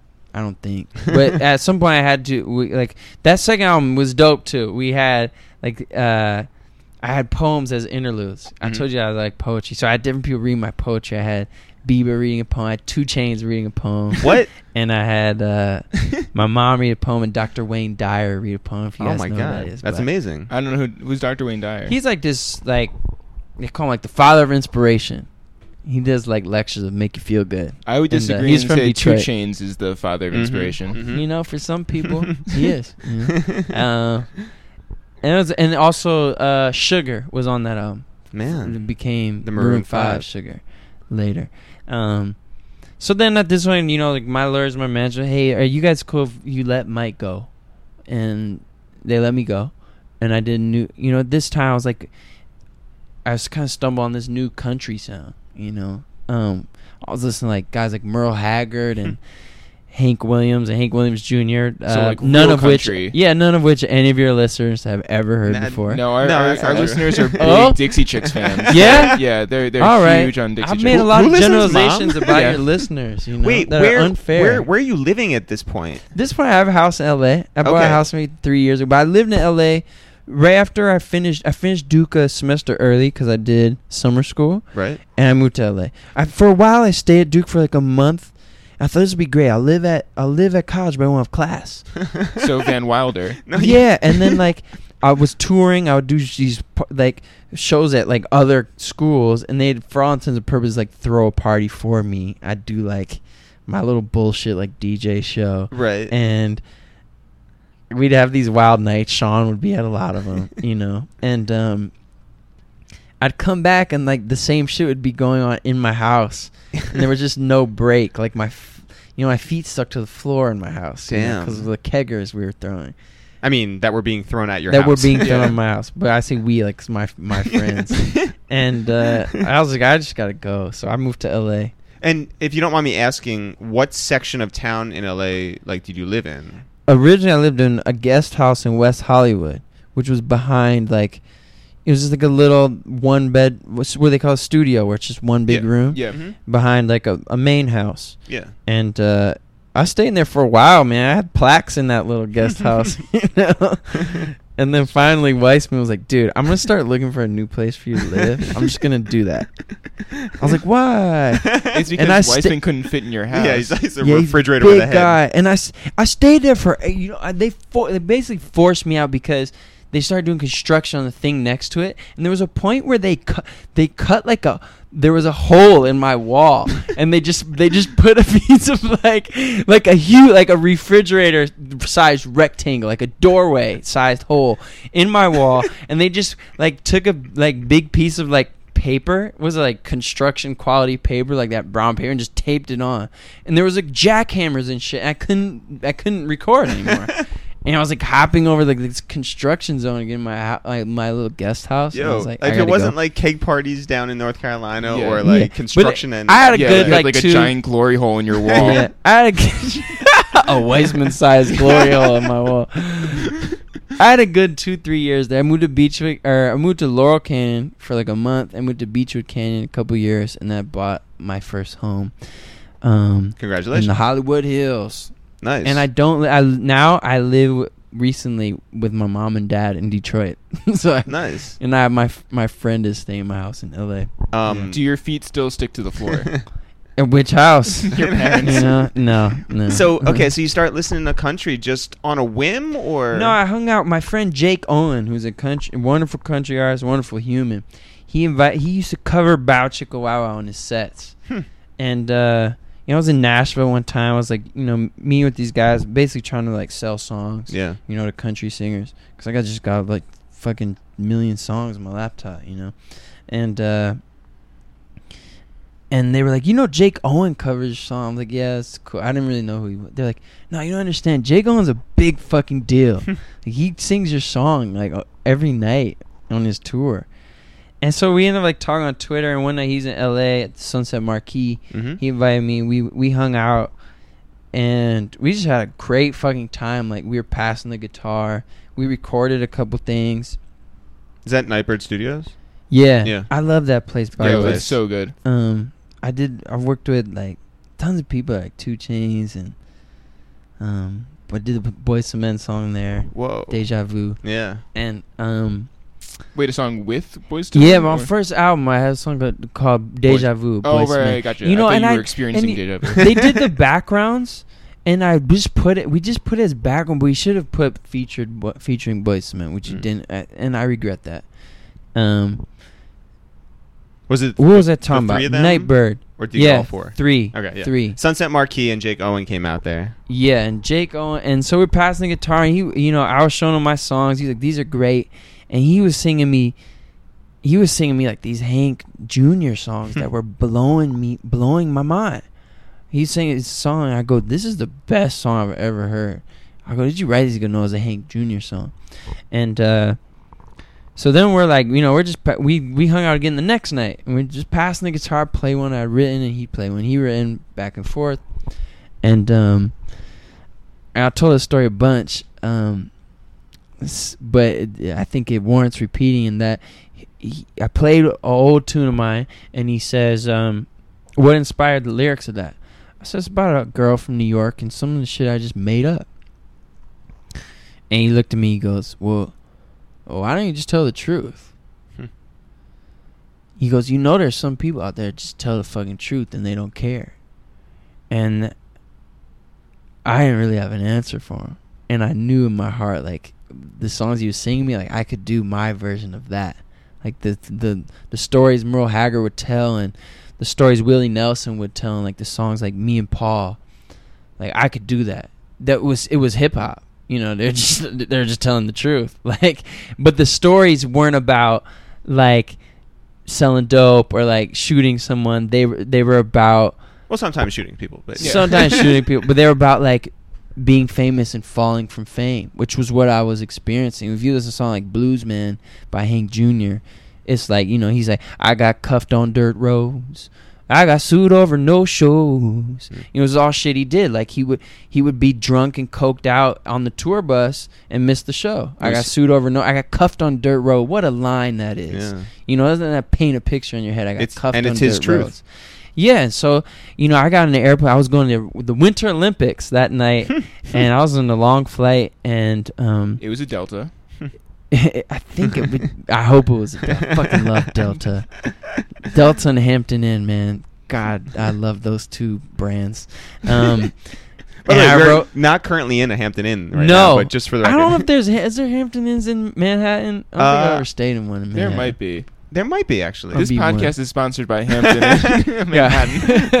this version of Mike Posner has been brought to you by Delta Airlines, Yes. Justin Bieber, Yeah, this- Adidas footwear, and Coldplay. yeah, let's do a quick. Sorry, I uh, just yeah. have to do that. Yeah, at this my era of Mike, Pu- uh, Yeah. Mike Posner. Yeah. And so, uh, so that night, you know, I leave the studio. I'm flying after hanging out Jake. Basically, leave the studio, go right to the airport, and I wrote, um, took a pill in Ibiza on that flight. You know, just trying to tell the truth. which is your truth, right? Yeah, and I and um, I got over to Russia and like figured the chords out. And this this kind of opened up Pandora's box. I was like, "Whoa! I can just say what's really going on." Okay, Are I you signed at Island at this point? Um, I don't think so. Okay. I had yeah, I had basically this all the songs written. No, I definitely was not. Okay. Definitely was not. And uh and then so this opened up I would write more songs like Buried in Detroit and I would just tell these stories like, you know, I don't claim to be a prophet, I just speak my mind. I try to tell it like it is and sometimes God makes it rhyme. I like my songs how I like my women, honest and to the point. I got fucked up in Stockholm, but I'll be buried in Detroit Mm. next to my father and my father's father too. Used to live in New York City, but there ain't no substitute. You know, not from my hometown. That place people avoid. Um, what's my next line? I've been a lot of places, but I'll be buried in Detroit. Some shit like that, you know. And so, I just wrote a bunch of songs like that, and I was having so much fun doing it, and it just became this album that I'm putting out.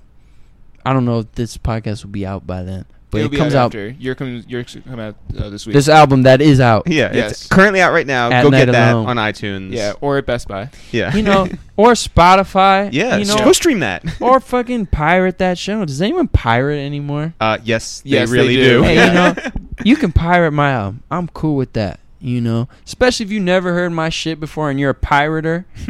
I'd like for you to By the way- pirate. It's just a pirate. Yeah, and you're a pirate. Thank you for correcting me. You know, okay, Thank so so I'd encourage that. No, you know what I mean? it's shout out lot- to Island lot- Records right now. yeah, it's a lot to ask someone to buy something from an artist they never heard before. that's very fair. So listen, if you if you are on you, you kind of like the shit I've been talking the last forty five minutes, and you're on the fence, just pirate it. you pirate you, and uh, correct usage right there. yeah, there you go. And uh, Shout out and to see Duke. what you think. That's See what you think. Maybe you'll come to a show later. Maybe not. I'm cool with that. It's all love here. So Um, all right, so you're doing a lot of press around. Um, I took a pill in Ibiza. Yeah, um, too second line much. of it saying Not that- enough. Wait, really too much? I mean, I Some don't. days too much.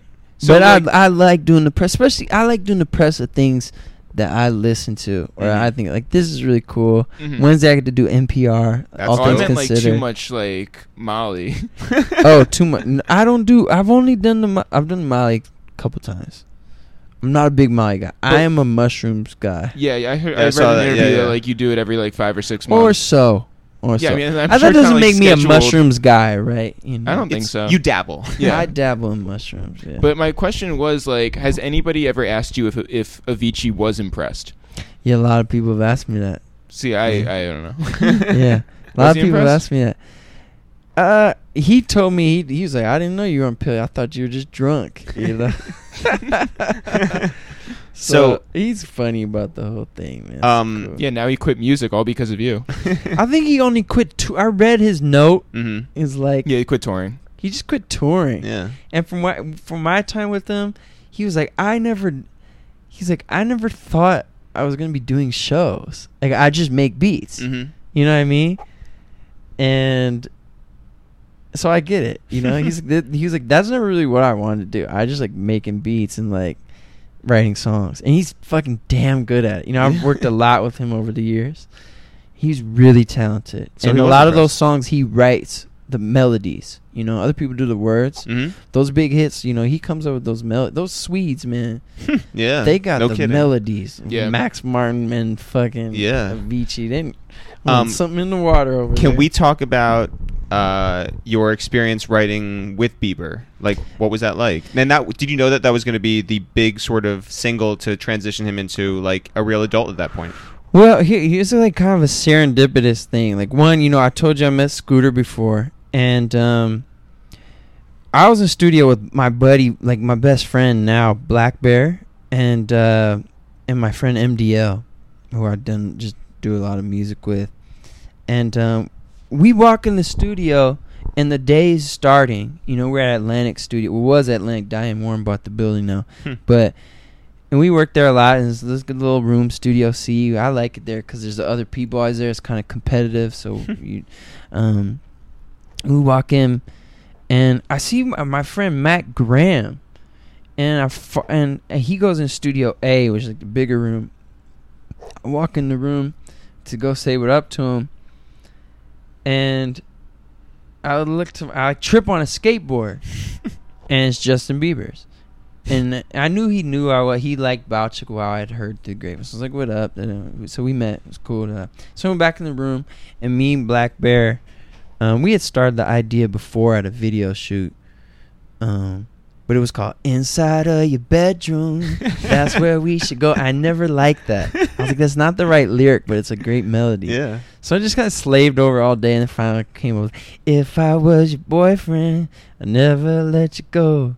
Keep you on my arm, girl. Mm. And, uh, you know, at the time, like, I was like, know, M- the MDL, he was doing the beat, and me and him did the beat together, and Blackbear played the guitar, and, um, I was like, take everything out of the beat, just do the clapping. I have this sound.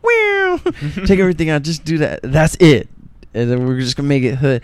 And at the time, like Murray said that it was like before EDM blew up. This Mhm. was after EDM blew up. Everything was 124 on the floor.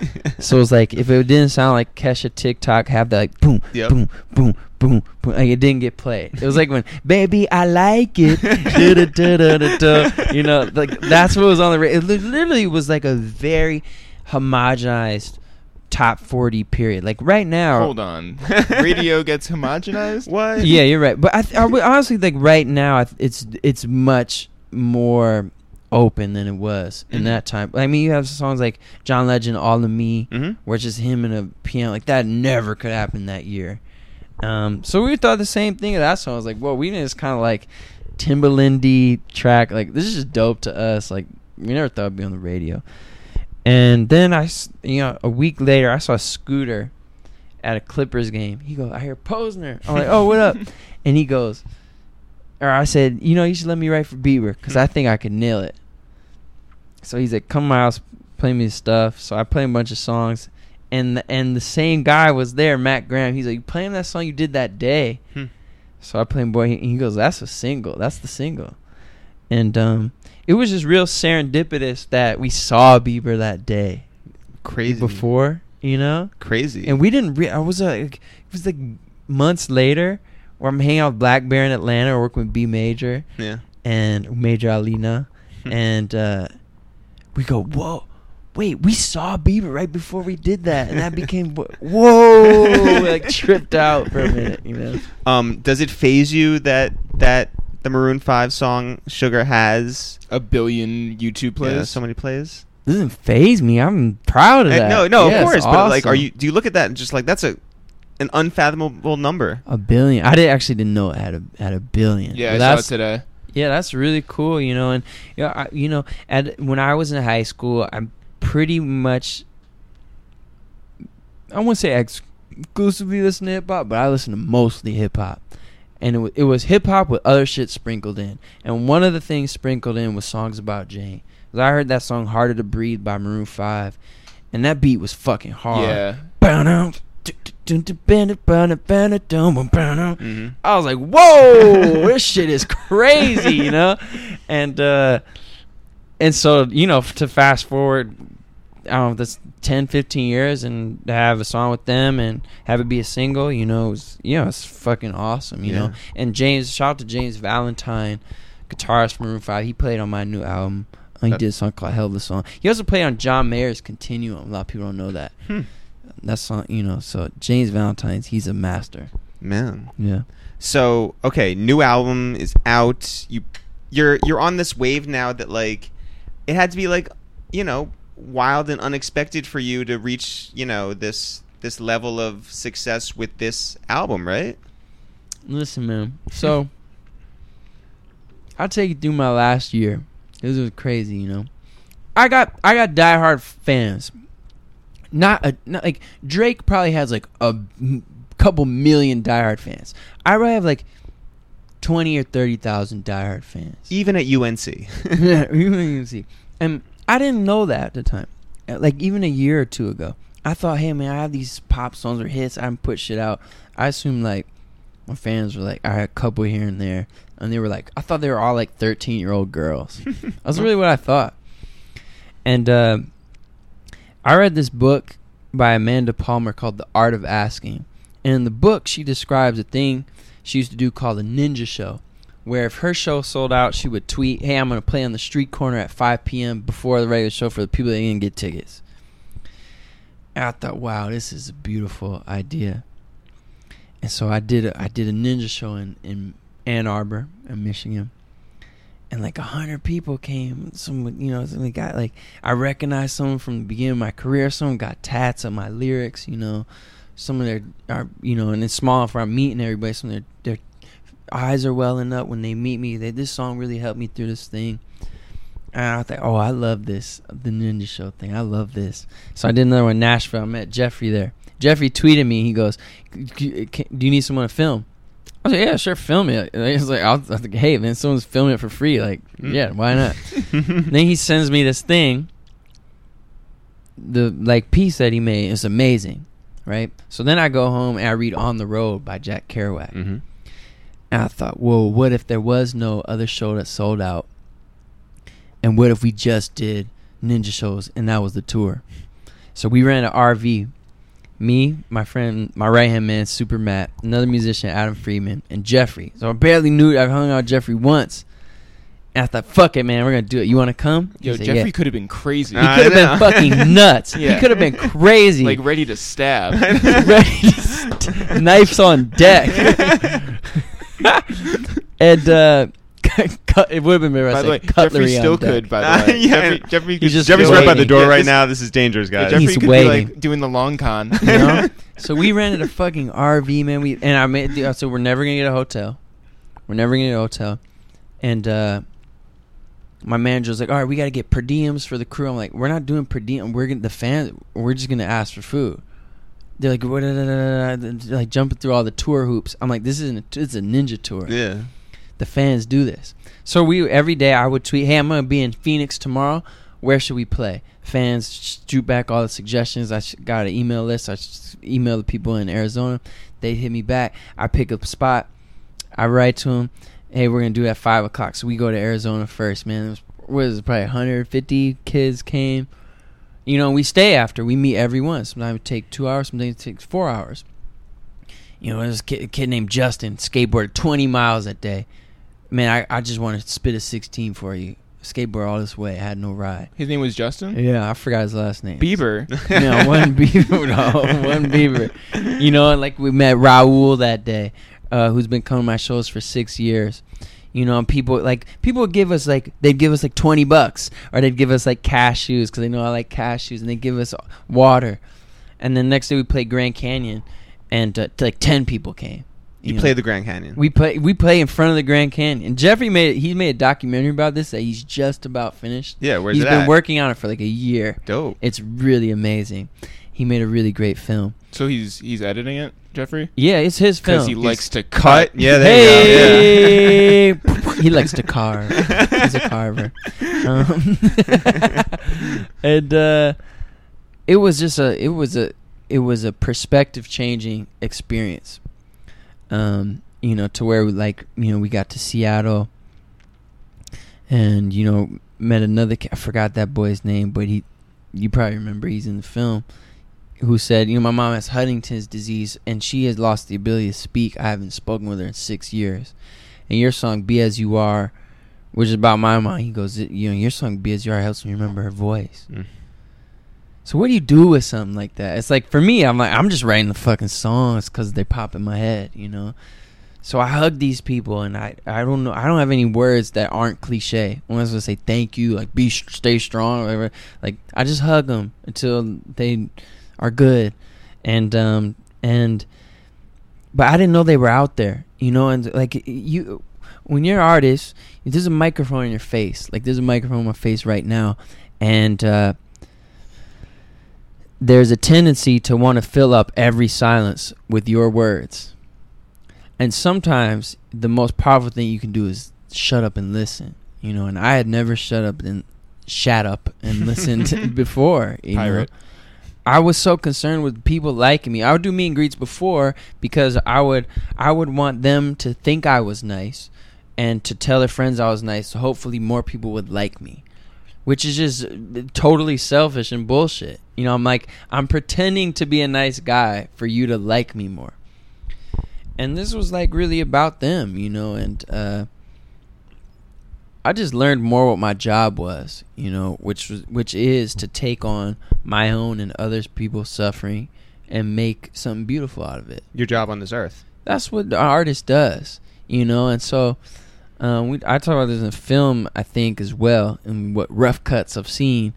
Um, is like the particulars, uh, which are like how many people are enjoying my gift right now. You know, uh, uh, am I sharing my gift with hundred people? How? Why aren't two thousand people hearing my gift today? It's like don't worry about that. Those are the particulars. Just share the goddamn gift, man, that you've been blessed with. And um, so that's where I was last summer. And I moved out of LA. I bought this van. I got so in love with the Ninja Tour. I bought a van. I thought I want to live the Ninja Tour. So I bought a van and I donate all my Jordans and whatever f- fit in the van. Like that was my clothes, and I got rid of everything else. Donate everything else, and I drove away from LA because I, you know, what's the the old proverb that which you possess possesses you. Mhm. And so I drove to Utah. I was hanging out there. I had this gargantuan beard. I was I went to Burning Man. We did more another ninja tour. And mushrooms. Uh, I did did a couple mushrooms here and there. Uh, and um, that's really where I was. And then you know I'm in Utah with this big beard, and like my manager's like, "Hey man, your song is number one in in Norway." You know, I'm like, "What the hell?" Well, how did it, how did it get to those guys? my label, you know, they asked, um, "Can we get a remix done?" And I love remix, you know, cause I, I, you know, all my, all my mixtapes, I remix other people's songs. Yeah. And a lot of people don't know that "Cooler Than Me" was a remix. You know, original ones, the one we talked about earlier. Oh yeah, no, yeah, You guys know I Yeah. produced it with Big Sean, and then the one that blew up was a remix. correct. And on my first album, I I released all acapellas so kids could remix. I just love the ethos of the remix. You know, hip hop is based on sampling, so Yeah. I just I think the less like copyright laws and the more reimagining, the better. That that makes for better art and more art. So they asked me, I said, "Cool." And I didn't really like. Th- I'm still just like listening to Bob Dylan and Merle Haggard, and you know, so I, they sent me back this EDM thing. I'm like, "Yeah, it's cool, man, all good." and uh, so the guys that made it were from Norway. I never met them at the time, and it just started blowing up there. I'm sure they had something to do with it blowing up there. Maybe they had some connections at radio. I don't know. And um, event yeah, eventually it was like I wanted to work more Blackbear, and he was in L.A., so I drove back to L.A. And um, my beard had like run its course. where I looked in the mirror one day, and I was like, "This doesn't feel like how I feel on the inside anymore." hmm So, and I always wanted to dye my hair blonde. So I'd like I took in one in one fell swoop, chopped the beard off, dyed my hair blonde, and uh, yeah. And then all of a sudden, like this song spread from Norway to Sweden to Amsterdam to eventually U.S. And um, you know, I always thought the songs were good. And by the time I had my album done for like a year or so, and I always thought they warranted you know a lot of people hearing them. So when people asked, "Did you think this was gonna happen?" It was like. Yeah, like you know when I started like my career with Mike Pose and the Brain Shop, I was like I always like kind of believed that we were gonna be big. I always thought like this stuff would find its way out. I I operate under the assumption the the tenet is it tenant or tenet? Uh, tenant. Tenant. Yeah. You're like my vocab Yeah. expert. It's pirate. yeah, it's pirate, brother. Um, I was already the tenant that that if you make something really good, it will somehow get heard by a lot of people if it's really really good. And I thought it made something really good. Did I think uh, someone from Norway was going to do a remix and that was the ver- no? I didn't fucking Yeah, you didn't know the realize that was gonna particulars. happen. yeah. You're right. It was Yeah. like don't get caught, and I've so I've learned that kind of the last years. Like don't get caught in the particulars. Don't hold on too tight. You know, to the plan. They say you want to make God laugh, make a plan. you know, so um, I'm just trying to enjoy the ride. I know that now. One to be grateful for this up here. We kind of talked about this in the elevator on the way here. It's like, you know, when Cooler Than Me came out, I didn't know I didn't know how fleeting and special like having a big song is. Cause for me, like you know, it's my first one this big in six years. My first album in six years, you know, and um, I hope that that's leading me to appreciate this whole thing more. The other thing I know now is that this is just a fucking game, you know, and it doesn't really matter, you know. You get so caught up, at least for me. Like I was over in uh, London, Germany last week promoting the album, so like I'm not complaining because that's what you do when we put an album out. The art is more important than the artist is. I think part of the job is telling people it's there. Sure. You know, that's why I do thi- this interview. Is like I hope some percentage of the people listening will really connect with my music. and it's not going to be a large percent. It's going to be like one percent, and uh, you know, some of them don't know it exists yet. So I'm I'm here telling them about it. Yeah. you Yeah. know, and uh, but but when I do like you know a week of like straight interviews all day every day, it's easy to forget like that this shit really doesn't matter. Like Mhm. you- like it, like Mike Posner, like Well, you know what though? I'm the center of my own world a lot of times, and it, I can I can dangerously slip into uh, a solipsistic view of the world. Solipsism is like a, a view that you're the only real person in in in the universe. By the Um, way, your pronunciation on that beautiful. Yeah. Thank you, sir. You know, I'm. That was, by the way, that was a a sound check for the NPR interview There that I'm go. doing later Mhm. this week. I tried that word out on y'all, and I and it was amazing. Passed with flying colors. That was awesome. I, I think that I think our our big goal of this podcast, whoever we have on, Mano, Asher Roth, Mhm. um, you know, Lil Uzi Vert, like people who have been Yeah. around, people who are, are brand new. If we can help them tell their story, and some people like them more as a person and their journey and want to support, that's what we love to do. We love to like shine a light on people Thanks, and their man. full story. And I think that we we're I mean, look, we came in here with high expectations for this interview. I think that I think that I bumped it. Jeff said definitely it fell short. and you spiked it. Yo, Mike Posner, thanks so much. Thank you guys. And hopefully we can do this again. I'd love to do it again. Right on.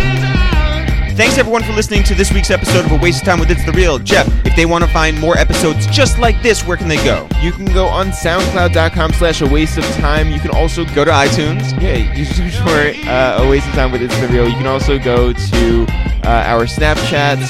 Eric, you are It's the Real Eric. I am It's It's the Real. We are very easy to find. We're fairly active on there. Yeah, go on Google Play, go on SoundCloud, go on iTunes, leave a nice comment for us on there. Say what you think about this podcast, rate us highly, and please, in real life, go tell a friend about this podcast. Jeff, do you have a real life friend you want to tell? I have so many real life friends I want to tell. Oh, now you're just bragging. Yeah, well, when you're this popular with this good of a haircut. Oh man, who do you want to tell? I want to tell my friend Jeremy Corellis, who listens every week. Um, Shout out to Jeremy. Yeah, he lives in L.A. Okay, He, for a second, almost lived in Atlanta. okay. Almost lived in New York, but Listen. he's originally from Boston. I mean, you can you can keep almost moving anywhere if you're Jeremy. Yeah, listen, Jeremy's out here almost moving As everywhere. long as Jeremy tells a friend in each of those cities, then I'm cool with that. I'd like to tell our friend Marcia St. Hubert, who listens occasionally. Hopefully, she's going to listen to this podcast. Yeah. She's the host of the Baby's Mother podcast. It's awesome. She recorded it from our apartment. Yeah. She's our real friend, and she should go tell everybody. She should get on her podcast, tell all those mothers out there. By the way, happy Mother's Day to all you mothers out there. if you're a mother, have a good Sunday. Everybody else, just shut the fuck up. All right, we're to do this again next week. We'll see you then. I mean, I'll see you before the episode comes out. Yeah, All right, well, great. see you then. Yeah, what a plan. Bye.